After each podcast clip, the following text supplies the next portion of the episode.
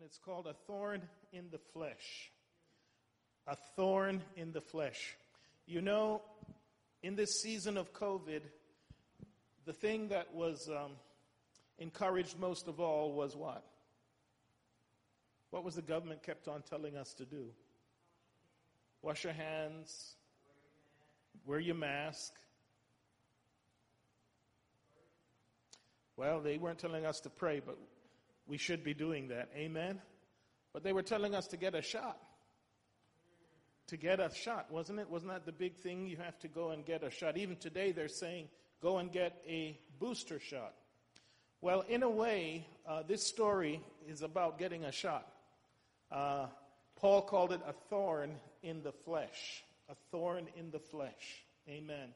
We know in this story that um, Paul in 2 Corinthians was kind of recounting some of the troubles and trials he had been through, and also recounting all the great revelations that God had given him. You know, the, the, the revelation about grace, his great epistle in Romans and in Galatians about God's grace was such a complete opposite to what the Jews were used to or what they were expecting. They couldn't understand God's grace. And even today, we find it hard to truly understand something that is free. We always say, What's the catch? There's got to be a catch to it, something that is really good. How can it be free? In 2 Corinthians chapter 12, verse 7, he says this, Unless I should be exalted above measure through the abundance of the revelations, there was given me a thorn in the flesh. Ooh, a thorn in the flesh. Anyone ever got a thorn stuck in your hand? Amen. That, that is so painful. It's so small, and yet it is painful. Here, Paul is saying that there was something, there were some things that he had prayed for more than once, repeatedly. He had prayed for, in fact, three times. Maybe that's the, could be the limit, you know, when you have to understand that if God is speaking to you. Jesus prayed in the garden how many times? Three times. Let this cup pass. So maybe after you pray for something three times, I'm not saying that's the case, but it's interesting uh, the, the number that three times after he prayed, um, he got an understanding of what God wanted him to do. He said, Lest I be exalted above measure, because of the abundance of revelations, there was given me a thorn in the flesh. What he, he understood this was it was something to help him be inoculated against a virus. This thorn in the flesh was there for a purpose. Sometimes we get inoculated and it hurts, but it serves a greater purpose, doesn't it? When they give a vaccine, it's the purpose is to stop you getting really sick. That's the theory of vaccination, right? They give you um, something that is going to maybe make you feel a little sick so that you don't get a really big sickness. And this was the understanding that Paul got in this situation. He said there was give lest I should be exalted above measure. There was a virus that he could have gotten. Anyone know what it's, it's called? It starts with P. Pride. There was a virus that he could have got. He said, Lest I be exalted above measure. When we think of all the, the revelations and all the epistles that Paul wrote and all the churches that he started, he was saying it could have gone to his head. He could have started and said, Aren't I something special? I'm another Moses. I'm God's gift. But God had a way of keeping him humble. He said he gave him a thorn in the flesh because of the surpassing revelations. Sometimes some of the things that we have in our lives are there for a reason. They are there for a reason. We might not like it, but it just turns out that human nature is of the kind that um, good judgment comes from bad experience. That's how we learn. As uh, Brother Parker said, the child learns that the stove is hot the first time. After that, they really have to be thick to keep putting their hands back. Some of us are like that, though. We keep repeating the same uh, experience over and over again and wondering why things haven't changed. So we see that he says in the next verse, verse continuing in verse 7, it says, it says, a messenger or the messenger of Satan to buffet me, lest I should be exalted above measure. lest I should be exalted above measure. So, this was something that he understood after a while was there to keep him humble. Sometimes God will allow things in our lives to keep us humble, to make sure that we don't get exalted above uh, measure, so to speak, as he put it here. And he shares with us that he had prayed for this. Three times I pleaded with the Lord to take it away from me. But what was God's reply? My grace is sufficient for you. You know what that means? My unmerited favor. Listen, Paul, I love you, and that's all you really need to know. Amen. That's all you really need to know. That's all you really need to, to understand. You can make it, Paul. There's a reason why you're going through what you're going through, and it's because I want to, to save you from the virus of pride. So I'm giving you a shot now, Paul. I'm giving you a little inoculation, a little vaccination so that you don't get this sickness called pride, which is an extremely virulent and dangerous virus. In fact, it's the one that got Satan. Amen. It was the, it was pride that got Satan. In fact, it's one of the things that God says is an abomination. Pride. And it's such a dangerous virus and it's so, it's so subtle. It's just like COVID. It can creep up on you and you don't even realize you have it. You don't even realize that you have got a proud look. A proud look. Bible says the proud he sees what? Are afar off. We're reminded of the Pharisee who went to pray. And he looked around him and he saw the publican and he says, I'm not even like this fellow. now that's pride, isn't it? I'm, I'm not like this fellow. I do this, I pay my tithes, I do all of this. I'm not like this fellow. But God said His grace is sufficient. What that tells me is that even though sometimes we have to go through, get some shots, so to speak, to cure um, some virus we may be dealing with, God has said His grace is sufficient. That means His goodwill, His loving kindness, unmerited favor. That means not because we deserved it. As we know, Paul, before his conversion, was not really a nice character, right? He was going around killing Christians. He was locking them up in prison. He was splitting up families, hauling off uh, men and women, putting them in jail. In fact, he was on his way to do some more things like that when God interrupted his journey. But it was because he saw the truth and was willing to change and to ask for mercy and grace when he said, Who is it, Lord? Amen. Some people don't even want to ask that because they don't want to know the truth. Because what, the, what happens if you know the truth? That's right. It's going to set you free. Amen. You're going to understand a few things. Amen. So, what he found out in this is that he was going to have to deal with whatever this thorn in the flesh was. Now, many people think it was physical, that it was his eyesight, maybe. Some people think that it was actually some people. And I'm sure it was all of those things. I think Paul had to deal with everything that we have to deal with in everyday life. Sometimes our thorn is some people. Sometimes it's some family. Sometimes it's the boss at work. Sometimes it might be a financial situation that we've been dealing with for a long time. But whatever it is, God tried to get through to Paul that my grace is sufficient. And in this verse is really a great deep revelation and something that it's beyond our human understanding. He says this My power is made perfect in weakness. Now that's something to really meditate upon. My power, His power, is made perfect in weakness. How do we understand that? How do we grasp that? How do we actually meditate upon that? He says, My power is made perfect in weakness. What is God trying to say?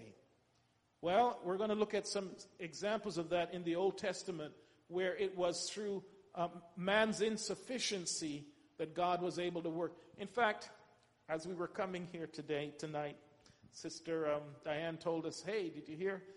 Some people in Florida won the lotto. and my first reaction was, wow, they're going to have to run for their lives. they can't go home tonight. They can't be sleeping peacefully because as soon as word gets out, They're, they're a marked person, right? They're going to have to hire security. They're going to have to be looking over their shoulder. I mean, it sounds good winning that much, but think about what comes with it. Your, your life is now different, very different. Amen. But God was showing something really deep here. He said, My power is made perfect in weakness. What it shows is that if we had all this, everything we needed, when would we seek God? If we had no issues, if we just, you know, snapped our fingers and everything was given to us, when would we seek God? When would we need God? When could He show us His love? When could He act upon our behalf? Amen. His power is made perfect in our weakness. When we understand that we can give it to Him. Amen. He wants to take that. He wants to be made perfect or make us perfect in our weakness by allowing Him to be our all sufficiency, to be the sufficient one. Amen. Let's look at this in the Old Testament, how that worked. It says in Judges chapter 6 and verse 1, it says, And the children of Israel did evil in the sight of the Lord, and the Lord delivered them into the hand of Midian seven years. God allowed them to fall into their enemies' hands. And you know, man is not very kind or merciful. And so the Midianites persecuted the Jews. And, and, and in, in other words, it was a punishment for their betrayal of their first love to God. They left God, so they left His protection. Amen. When you leave the house and you go to places where you know it's dangerous, then you are taking the risks and knowing what you're doing. When we leave God's protection, when we leave His trust, when we leave His side, when we leave His covering, then we're saying, I'm big enough to handle this myself. And that's what Israel did. They, they started to worship false gods, even though they knew the story of how God had delivered Moses and the children of Israel out of Egypt. They went back to worshiping false gods, and the Bible says here the children of Israel did evil in the sight of the Lord, and the Lord delivered them into the hand of Midian seven years. But God is so merciful, He didn't let them stay there.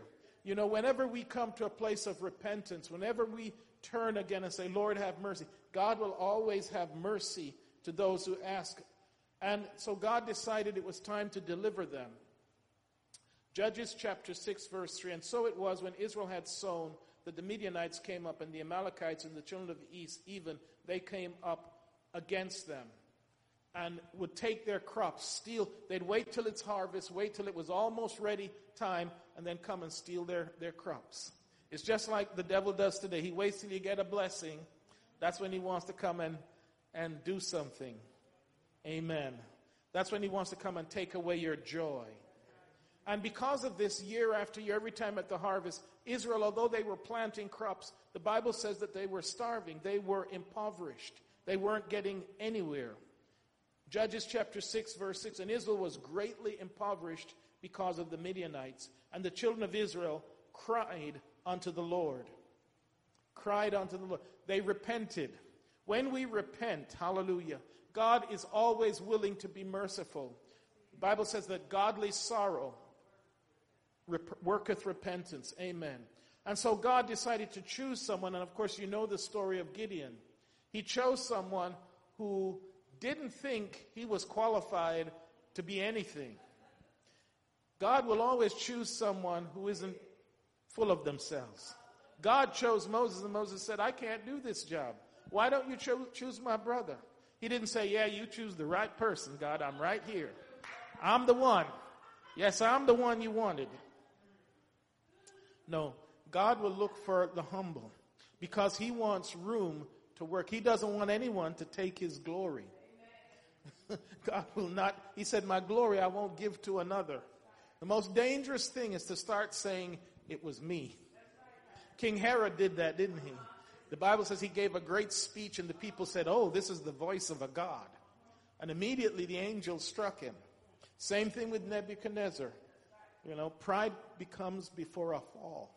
As I, I preached a message one, you bow down now or you fall down later. Judges 6 6, and Israel was greatly impoverished because of the Midianites. And the children of Israel cried unto the Lord. So God decided he was going to come up with a plan to deliver them from the oppressor. And in Judges 6:10, he decided to choose this one guy named Gideon.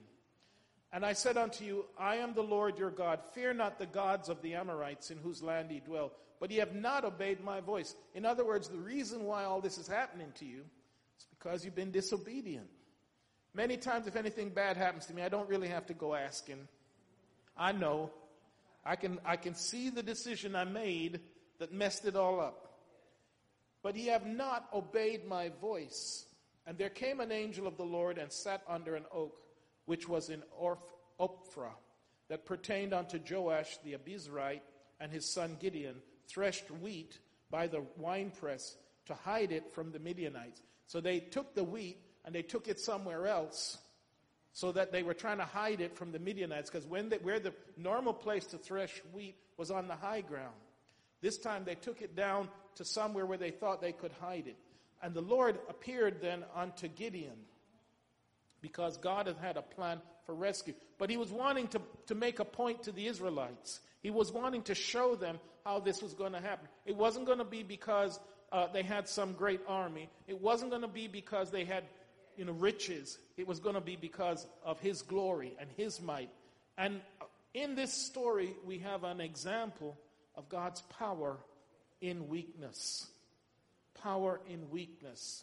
How God can take even you and me and our weaknesses and work with it if we give it to Him, right? He can take the little and make it much. He can take two fishes and five barley loaves and multiply it and feed more than 15,000. The Bible says there were 5,000 men besides women and children, so you, you at least got to multiply that by three. He can take something so small and multiply it when it is given to him. When it was given to him. Verse 12 of Judges. And the, the angel of the Lord appeared unto him and said unto him, The Lord is with thee, thou mighty man of valor. At that time, I'm sure Gideon was going, looking around, who are you talking to? Who's this mighty man of valor? Who is the, you remember what I said God does in Romans 8? What does he do? Calls those things that are not as though they are. God was looking at the victory. Gideon had, was still threshing wheat. And God said, the angel said to him, Thou mighty man of valor. Now that would shock me too. If God said that to me. But what God does, He looks at the end. He's looking at His finished plan. God can look at you if you will come to Him and look at the finished thing, complete, perfected. The Lord is with thee, thou mighty man of valor. And Gideon said unto him, O my Lord, if the Lord be with us, he asked the normal question, then why are we going through all of this mess? Why is things so hard? Why, why are we suffering? If the Lord is with us, why is all of this befallen us? And where be all his miracles? I heard about it. My grandfather told about it. I heard about great grandfather talking about the miracles of crossing the Red Sea, of, of food appearing on the ground. Well, where are those miracles? You ever wanted to ask that? Where are those miracles? Now, we've seen some miracles, but I want more. Amen. I've, God has done some miracles, but I don't want my testimony to always be two years ago. I want a testimony this year. I want a miracle this year. I want God to work this year. You know what I have to do? I have to give him my weakness. I have to give him my weakness. Oh, my Lord, if the Lord be with us, then why is all this befallen us? And where be all his miracles which our fathers told us of? My father used to tell all of these miracles that happened to him. And I'm jealous. I want more. Amen. He got miraculously healed of asthma. He had uh, so many other miracles that I wish I had recorded them that God did for him as a young man. I want more of that. But maybe I'm not giving all my weaknesses to God so that he can perfect them. So when he's called a mighty man of valor, he looks at himself as, as a weak. He's saying, what, what are you talking about? Look at the situation. And then the Lord told, talked to him and said this and the Lord looked upon him and said, Go in this thy might, and thou shalt save Israel from the hand of the Midianites. Have not I sent thee? And he said unto the, him, O my Lord, wherewith shall I save Israel? Are you talking to me? I don't have nothing. How can I save Israel? Are you sure you're talking to me? How can I say, Behold, my family is poor? We didn't win the lotto. she said it was three people in Florida. But I almost guarantee you those three people are going to have to sleep in a motel tonight. they can't go back home. They're going to have to, as soon as it, that's out, their life is, in, is they're going to ha- have to hire security. You know, it's not all what it's cracked up to be. Tonight, you're going to be able to sleep in your own bed because you have something that nobody can steal, nobody can take. Amen. The angel said, Have not I sent thee? And he said unto, him, Oh my Lord, what shall I save Israel with? I don't have anything.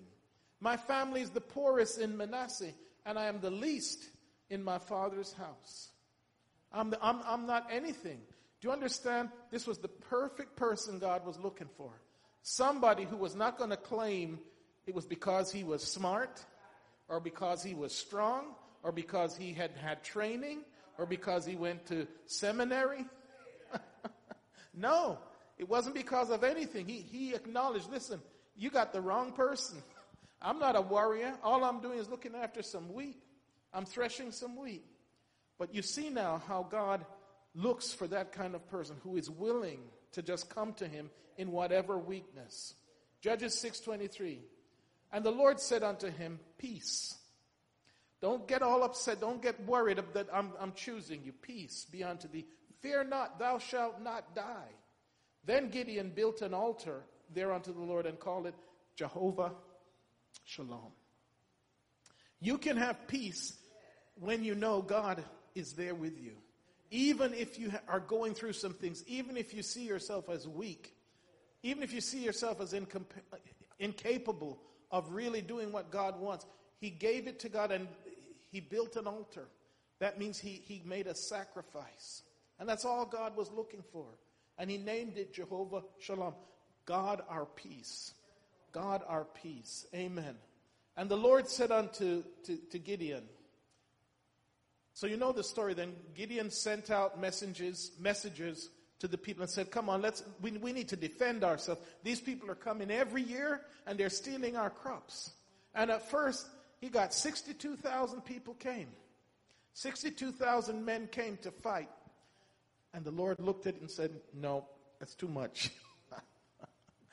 I can imagine Gideon saying, but Lord, there's 300,000 on the other side. We don't even have a third. We're not even, even a third. Now, in normal army tactics, if you're going to attack someone, you need a three to one advantage. You need to be, have three times the men if you're going to attack someone else. And here he had 62,000 men, and God is saying, no, that's too much. You know why?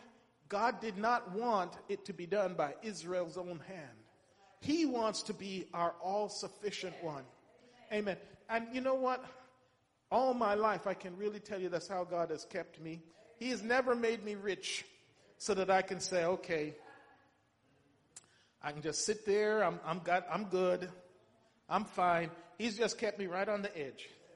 So I have to still depend upon Him. There's no time in my life when I can say, okay, God, I got this. I got, I got three years in the bank.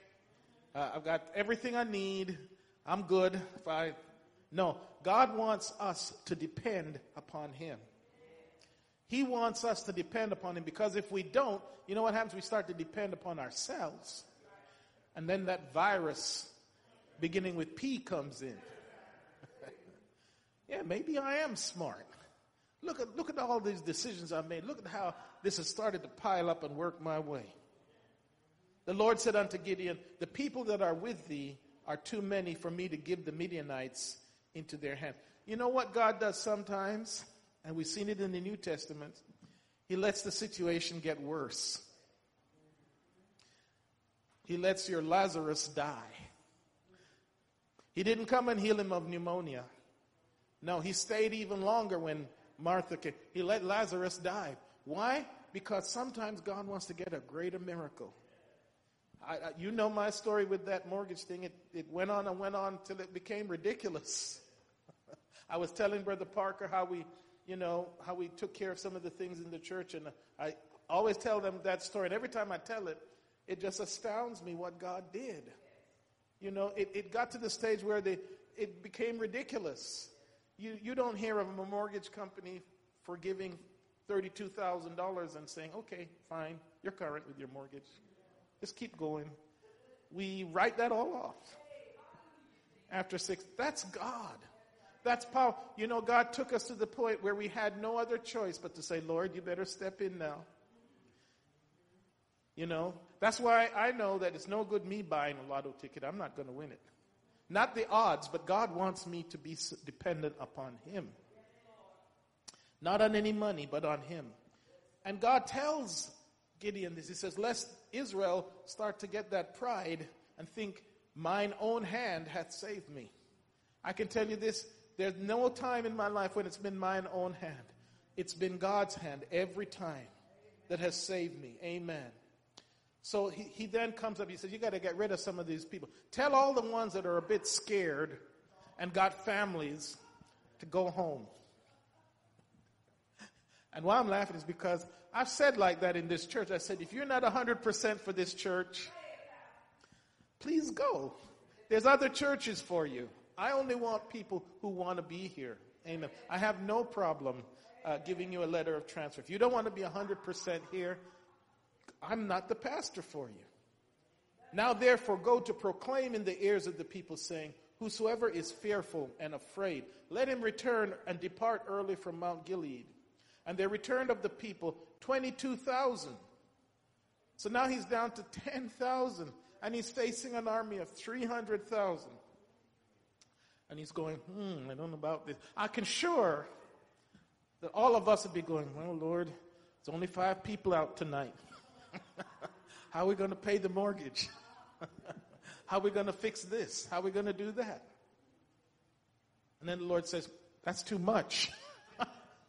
you still got too many people, Gideon, but there's only 10,000, and the other side is 300,000. Lord, they got a 30 times advantage. No, that's too much. See, when God works, He doesn't want any doubt. There's going to be no doubt it was Him all by Himself.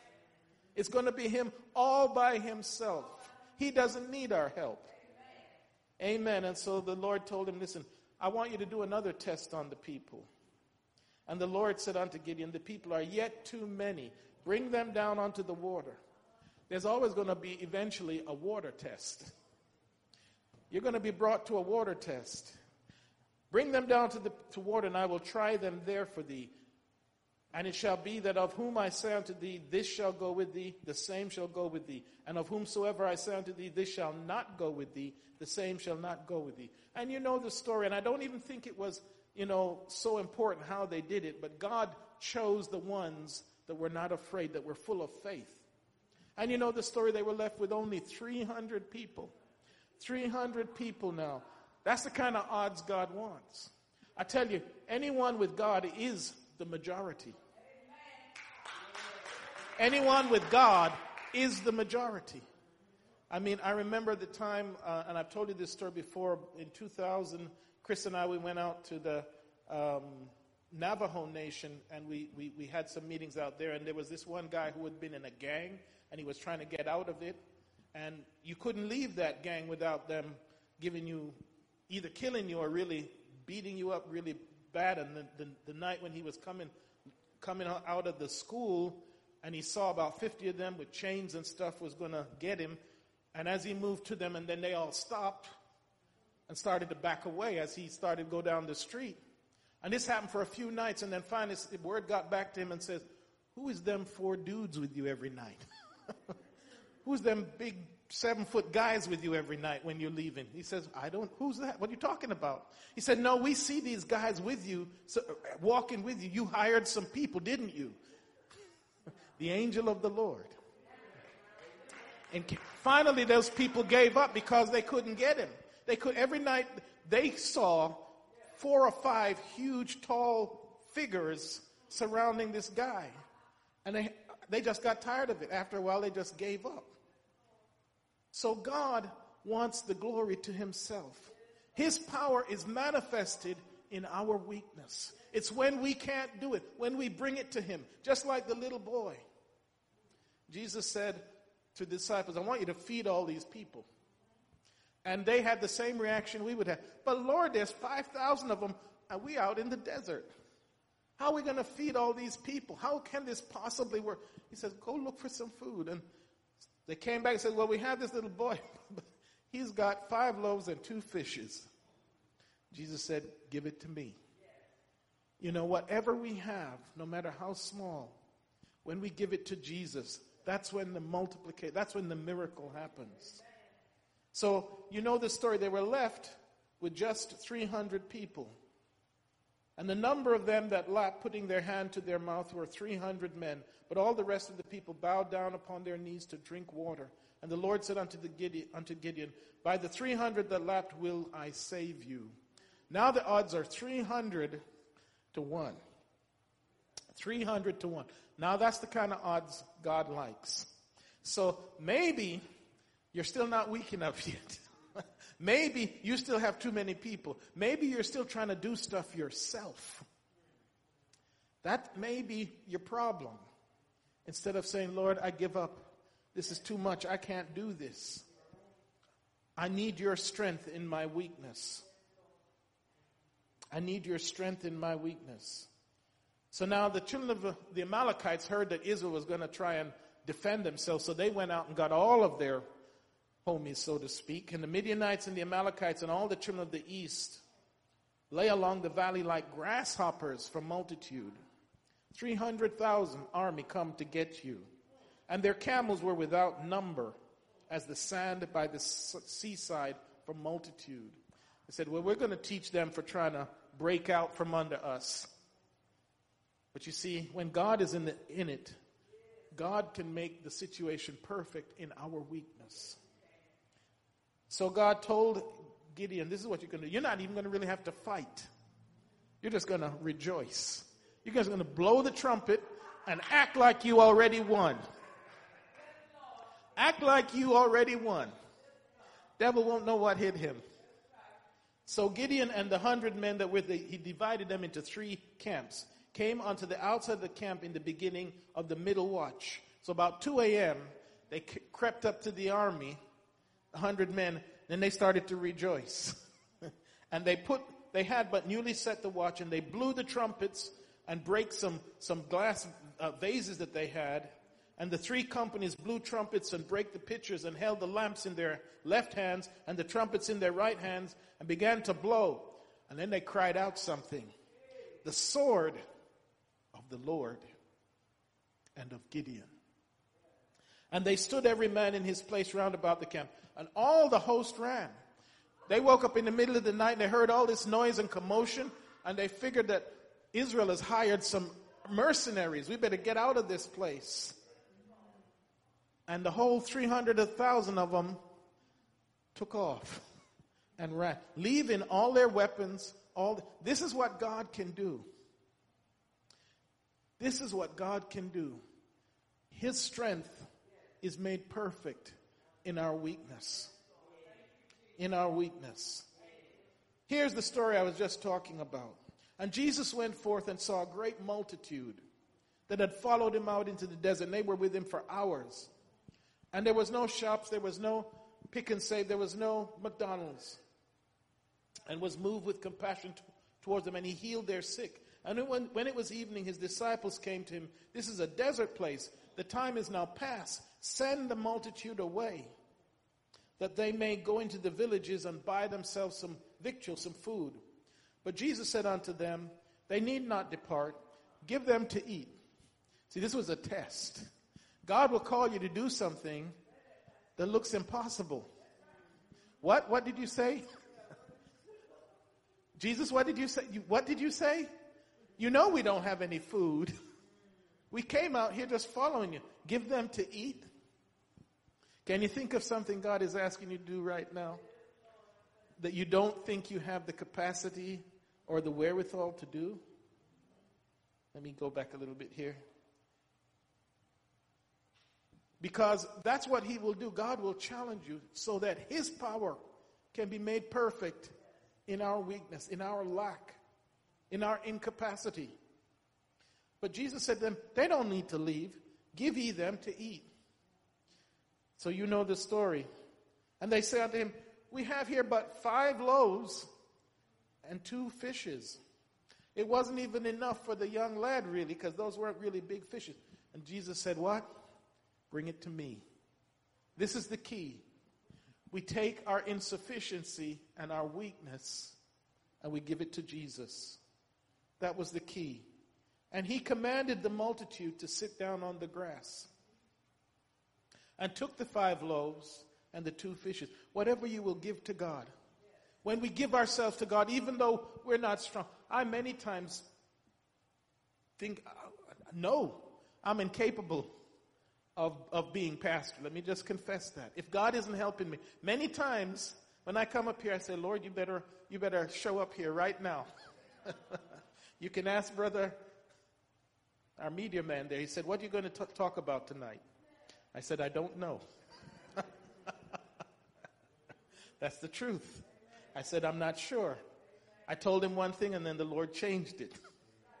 I told him one thing and I had to go back and say, no, that's not what we're going to talk about. You know what? I said, Lord, you're going to have to do this because I can't do it. I can't do it. And I, you know, I look, I've been looking for the Bible study to teach all week. It's like Peter fishing. But at the last minute, God showed me what I needed to teach tonight. Amen. Amen. And he commanded the multitude to sit down on the grass and took the five loaves and two fishes, looking up to heaven, and he blessed and brake and gave the loaves to the disciples and the disciples to the multitude. Now you see the progression here. The, the real miracle did not happen altogether in Jesus' hands. It happened in the disciples' hands. Because they, there was only 12 of them, right? There was at least 15,000 people. That means on average, each of them had to have food for a thousand people. So whatever he gave them, had to keep on multiplying. Because what he gave them, you couldn't feed 15,000 people even with one basket full. You'd have had to come back. So the miracle kept on, kept on going because they looked at their insufficiency. Well, Jesus, you, you, you've only given me one basket. There are a thousand people laid out in my section. But this is the key. When we bring our weakness to God, He can multiply it. And they did all eat and were filled. And they took up of the fragments that remained 12 baskets full. Getting back to the main story about Paul. Remember the story now. He had prayed three times God, please take this thing from me, whatever it was. And I really believe Paul deliberately did not tell us what it was so that it could apply to a lot of stuff. If he had said, oh, it was my eyes, we'd say, okay, it, it's eyes. But he deliberately didn't tell us what this thorn in the flesh was so that it could apply to a lot of stuff. After praying three times for God to take whatever it is or heal whatever it is, he finally got it. God said, Listen, my grace is sufficient for thee, for my strength is made perfect in weakness. That is so deep. That is so profound. Whatever you're going through right now, whatever weakness you think you have, God's grace is sufficient. Just don't give up. Just don't uh, think that God doesn't love you. Just don't think that it's impossible and think, well, because I'm weak, I got to give up. No, my grace, unmerited favor, my love, my loving kindness is good enough. We see this again with David, right? You know the story with Goliath. As Brother Parker said, Goliath had been there 40 days taunting the army of Israel. He come out and he stood in front of all the army and says, come on now, send me someone to fight me. Of course, he was nine foot tall and probably about six or seven hundred pounds. And his spear, they said, was like a, beaver, a, a weaver's beam. That means it was about four or five inches around. We probably couldn't even hold it. And when the Philistine looked about and saw David, is this what you sent to me? He disdained him, for he was but a youth. You see, God likes to use weakness to prove his strength and of a fair countenance. And the Philistine said to David, Am I a dog? Did you come into me with some stones? That's what you throw at a dog. You're coming to me with some stones. I'm a warrior. You should be, you can't be sending this, this boy out to fight me. You come to me with staves, and the Philistine cursed David by his gods. Now, that was his big mistake. he tried to curse David by his gods. But the Bible says what? No weapon formed against you is going to prosper. And the Philistine said to David, Come to me, and I will give thy flesh unto the fowls of the air and unto the beasts of the fields. Then David said to the Philistine, Thou comest to me with a sword and a spear and with a shield. Now, do you remember what happened with Gideon? What did they shout? The sword of Gideon and of the Lord.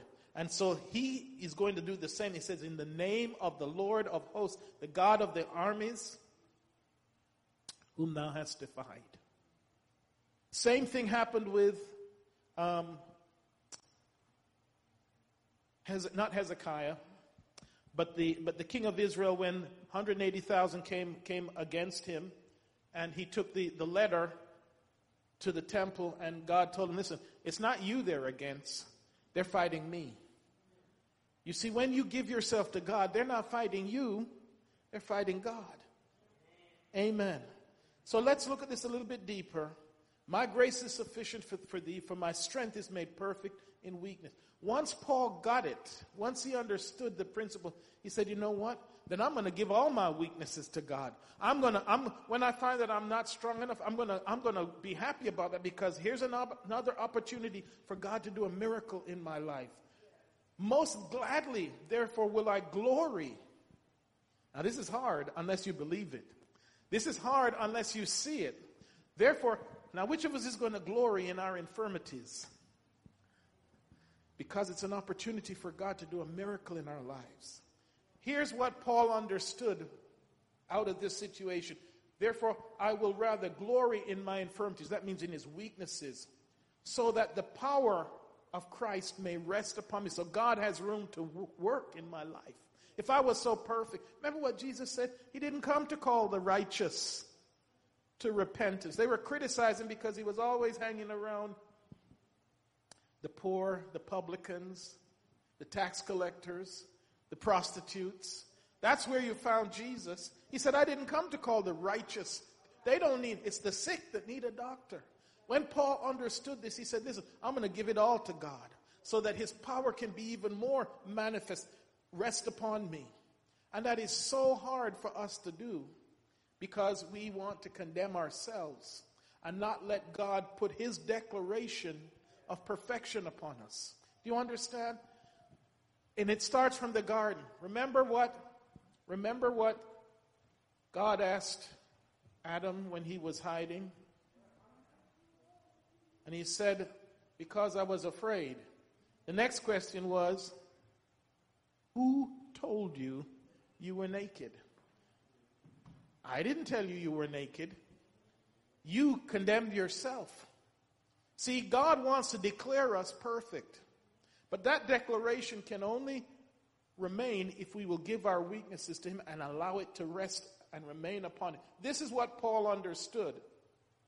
Hebrews 11:32 when it's declaring the heroes of faith it mentions this thing thousands of years before about Gideon and what shall I say more for the time would fail to tell of Gideon and of Barak and of Samson and of Jephthah of David also and Samuel of the prophets who through faith subdued kingdoms. One man and 300 other followers defeated an army of 300,000, quenched the violence of fire, escaped the edge of the sword. And here's the point out of weakness were made strong. Waxed valiant in fight, turned to flight the armies of the aliens. Women received their dead raised to life again, and others were tortured not accepting deliverance, that they may obtain a better resurrection. What we have to understand that God wants to declare us perfect. But that will only stay upon us if we give him our weakness and not claim it. Because I'm my worst enemy. I'm my worst. I, I tend to condemn myself so much because I can see all my failings and the things that I'm not doing that I would like to do. But if I only look at that, I'm going to fail. I have to look unto Jesus, who is the author and the finisher, the completer, the perfecter of my faith. Because the Bible says our righteousness is as filthy rags. No matter how perfect I thought I was or could be, it would be nothing. In the end, there is no sinless except Jesus. He has to put His grace and His power upon us to make us perfect. And this is the key. And this is what Paul in this story in, in, in, in, Corinthians understood. He was given some stuff that wouldn't go away, so he would understand that this, this weakness enables him to remain humble. Sometimes God allows us to have little things in our life so we remain humble. 2 Corinthians 12:10 Therefore I take pleasure. Now this is hard. In infirmities, in reproaches, in necessities. Oh, Paul, could you have stopped? He's saying in infir- that means sicknesses, in, in, that means people coming against me in reproaches. In, necess- in necessities, that means in need. In persecutions. In distresses. For Christ's sake. For when I am weak, then am I strong. That's something that the devil does not understand. That is so deep and so profound because it allows God to declare us, not as we are, but as what He wants us to be, as what he sees as his fulfillment. Calling those things. Remember now the story. The angel came up to Gideon before he had done a single thing. What did he call him? Thou mighty man of valor. You know what God was doing? He was declaring something before it happened. Gideon hadn't even got an army. Gideon started to go. It took a while before Gideon actually even obeyed because he distrusted. He said, No, you, you got the wrong guy. I got to test you. If you're really God, then I, you know He put out some tests. You can't be calling me a mighty man of valor. He could have resisted, but this is what I'm trying to tell you in this Bible study. We have to allow the, the God who created us to declare us perfect. And once we can get that in our soul, that will make our head lift up a little bit higher. Not in pride, but in love in gratefulness, in thanksgiving. Let me read this again. Therefore, I take pleasure in infirmities, in reproaches, in necessity. He's covering everything that you could class as a weakness, in persecutions, in distresses, for Christ's sake. For when I am weak, then am I strong. And that seems to make no sense. But what he's talking about in Christ I can do what? All things through Christ that strengtheneth me. See, when our strength runs out, that's when God's strength begins. We see this, of course, really epitomized or really brought to the pinnacle in the life of Christ himself. Let's look at what the scripture says. 2 Corinthians 13 4. For though he was crucified through weakness.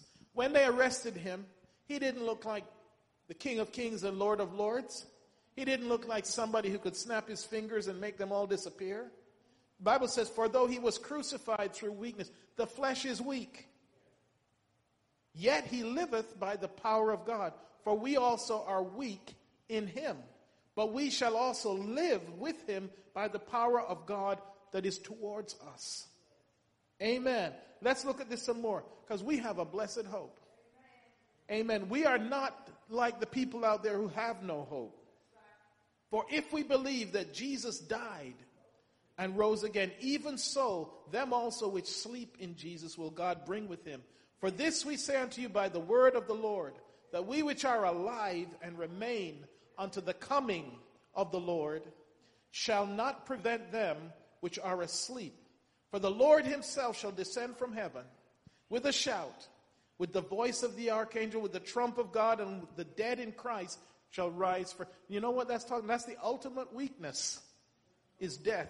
And yet God is going to triumph over that and resurrect all that have died in him. For we which are alive and remain shall be caught up together with them in the clouds to meet the Lord in the air. It's still such a hard thing to give God our weaknesses and not be telling uh, ourselves how naked we are. Who told you you were naked? God didn't tell him he was naked. They were naked all the time. Did God tell them they were naked? No, because he had clothed them with his glory. Who told you you were naked? Then we which are alive and remain shall be caught up together with them in the clouds to meet the Lord in the air. And so shall we ever be with the Lord.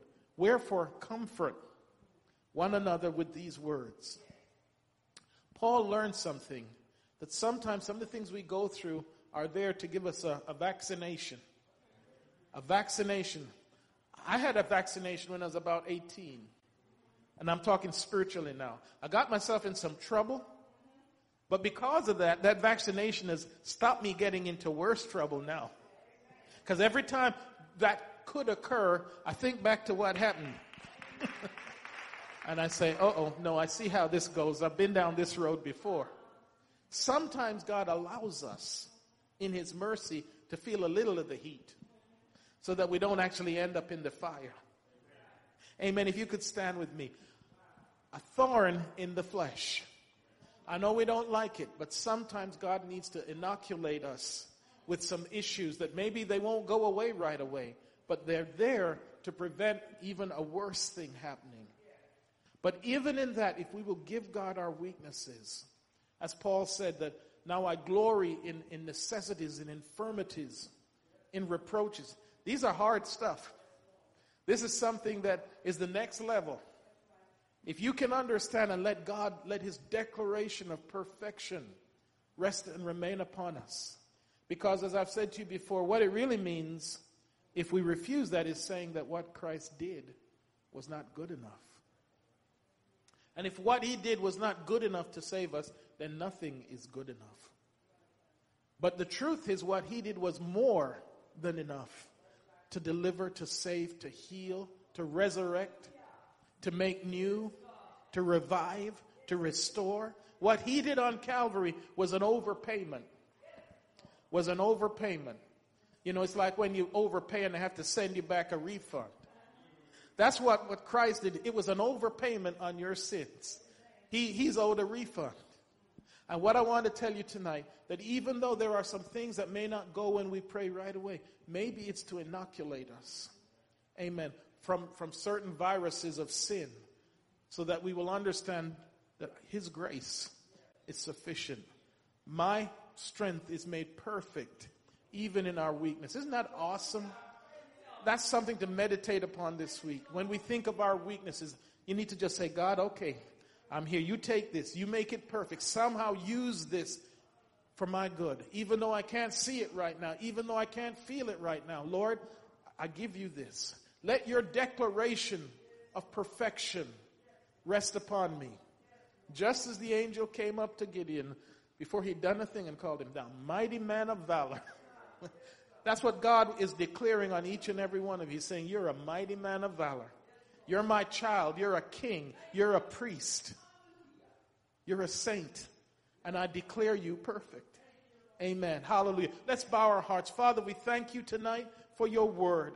Lord, let this word meditate in our hearts. Let it, oh God, give us faith to understand your love and your grace is sufficient. Lord, we look up to you tonight and we thank you in advance to let your words of perfection rest and remain upon us, Lord. That your declaration of perfection, hallelujah, will supersede whatever the enemy wants to throw at us. It just won't stick. We thank you right now for deliverance, for victory, hallelujah for revival and restoration. And we give you all of the honor and the glory in Jesus' name. Give God a praise offering tonight.